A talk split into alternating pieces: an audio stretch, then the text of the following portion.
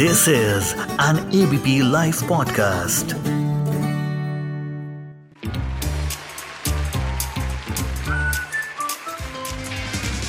Ladies and gentlemen, the unknown movie review.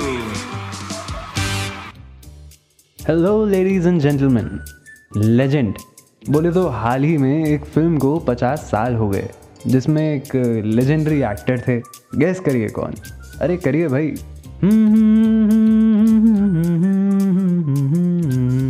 हाँ जी तो भैया हम बात कर रहे हैं फ़िल्म आनंद की, जिसमें मुख्य कलाकार थे राजेश खन्ना। और इनका कंट्रीब्यूशन तो हिंदी फ़िल्म इंडस्ट्री में बखूब ही रहा है। और ये फ़िल्म आनंद एक टाइमलेस क्लासिक मानी जाती है आज की डेट में। तो ज़्यादा समय ज़ाया नहीं करूँगा। बस ये बताना चाहूँगा कि आप सुन रहे हैं दी अननोन मूवी रिव्यू और मैं हूँ आपका होस्ट सार्थक कपूर।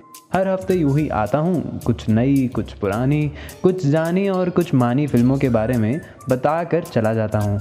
चला जाता हूँ किसी की धुन में, धड़कते दिल के तराने लिए। जी हाँ तो आज हम कुल मिला के सेलिब्रेट कर रहे हैं राजेश खन्ना जी को। और क्योंकि आनंद ने अर्ध शतक मारा है, कुछ इस फ़िल्म के किस्सों की बात करूँगा। फ़िल्म बावर्ची, नमक हराम के बाद ये तीसरा कोलैबोरेशन था popular writer director Hrishikesh Mukherjee का, राजेश खन्ना जी के साथ। पर शायद आप इस फैक्ट से रूबरू ना हो कि ये कहानी असल में राज कपूर साहब और ऋषिकेश मुखर्जी की दोस्ती पर आधारित थी। सुनते हैं कि ऐसा एक भी दिन नहीं होता था कि ये दोनों एक दूसरे से ना मिले। अब आज के टाइम होते तो आप इसको ब्रोमैंस का नाम बता देते और शायद सोनू के टीटू की स्वीटी जैसी फ़िल्म निकाल कर उसका आनंद लेते। ये दोस्ती उस एक्सटेंट तक पहुँच गई थी कि ऋषिकेश मुखर्जी को ऐसे ख्याल आते थे कि सिर्फ़ मौत ही ऐसी है जो उनको बिछड़ने पर मजबूर कर देगी। इनफैक्ट अमिताभ बच्चन का जो रोल था, वो चाहते थे कि राज कपूर वो रोल प्ले करें। वैसे फैक्ट ये भी है कि राज कपूर साहब और ऋषिकेश मुखर्जी ने आज तक सिर्फ़ एक ही फ़िल्म की थी। फ़िल्म का नाम था नौकरी, जो कि बॉक्स ऑफ़िस पर बुरी तरह फिट गई। जब राज कपूर ने ये रोल लेने से मना किया, उसके बाद सुनते हैं कि मुखर्जी साहब ने आनंद के रोल के लिए किशोर कुमार को अप्रोच किया। वो भी नहीं माने तो शशि कपूर के पास गए। फिर फाइनली इतने एफर्ट के बाद राजेश खन्ना ने इस रोल के लिए हाँ करी और भाई यूँ ही पचास साल गुजर गए। और आज भी इस फ़िल्म को देखें तो यूँ ही आँसू बहते हैं और एक डायलॉग जहन में आता है कि बाबू मोशाई ज़िंदगी बड़ी होनी चाहिए, लंबी नहीं फ़िल्म का एक और खूबसूरत गाना, ज़िंदगी कैसी ये पहेली, असल में बैकग्राउंड में प्ले होने वाला था। जी हाँ ओपनिंग क्रेडिट्स के पीछे। बट जब ये गाना सुना गया तो ऋषिकेश दा को लगा कि इसको बैकग्राउंड में वेस्ट नहीं किया जाए फिर ये गाना शूट हुआ जूहू बीच पर और the rest is history in fact Hindi film के इतिहास में ऐसे देखा गया है कि जितने गाने बैकग्राउंड स्कोर की तरह इस्तेमाल किए हैं, वो अमूमन फ्लॉप हुए हैं।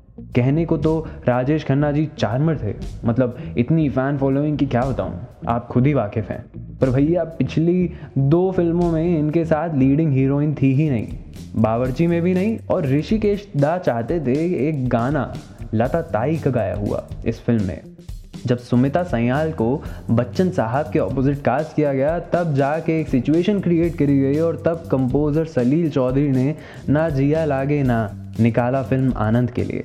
इस फ़िल्म के बाद यूँ तो इस स्टोरी लाइन के कई रिपोर्ट्स करने की कोशिश करी गई।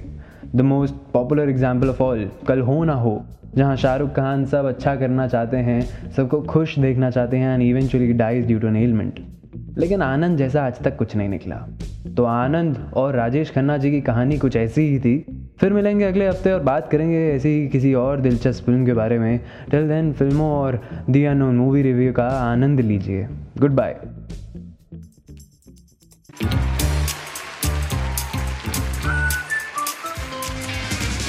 Ladies and gentlemen, the unknown movie review.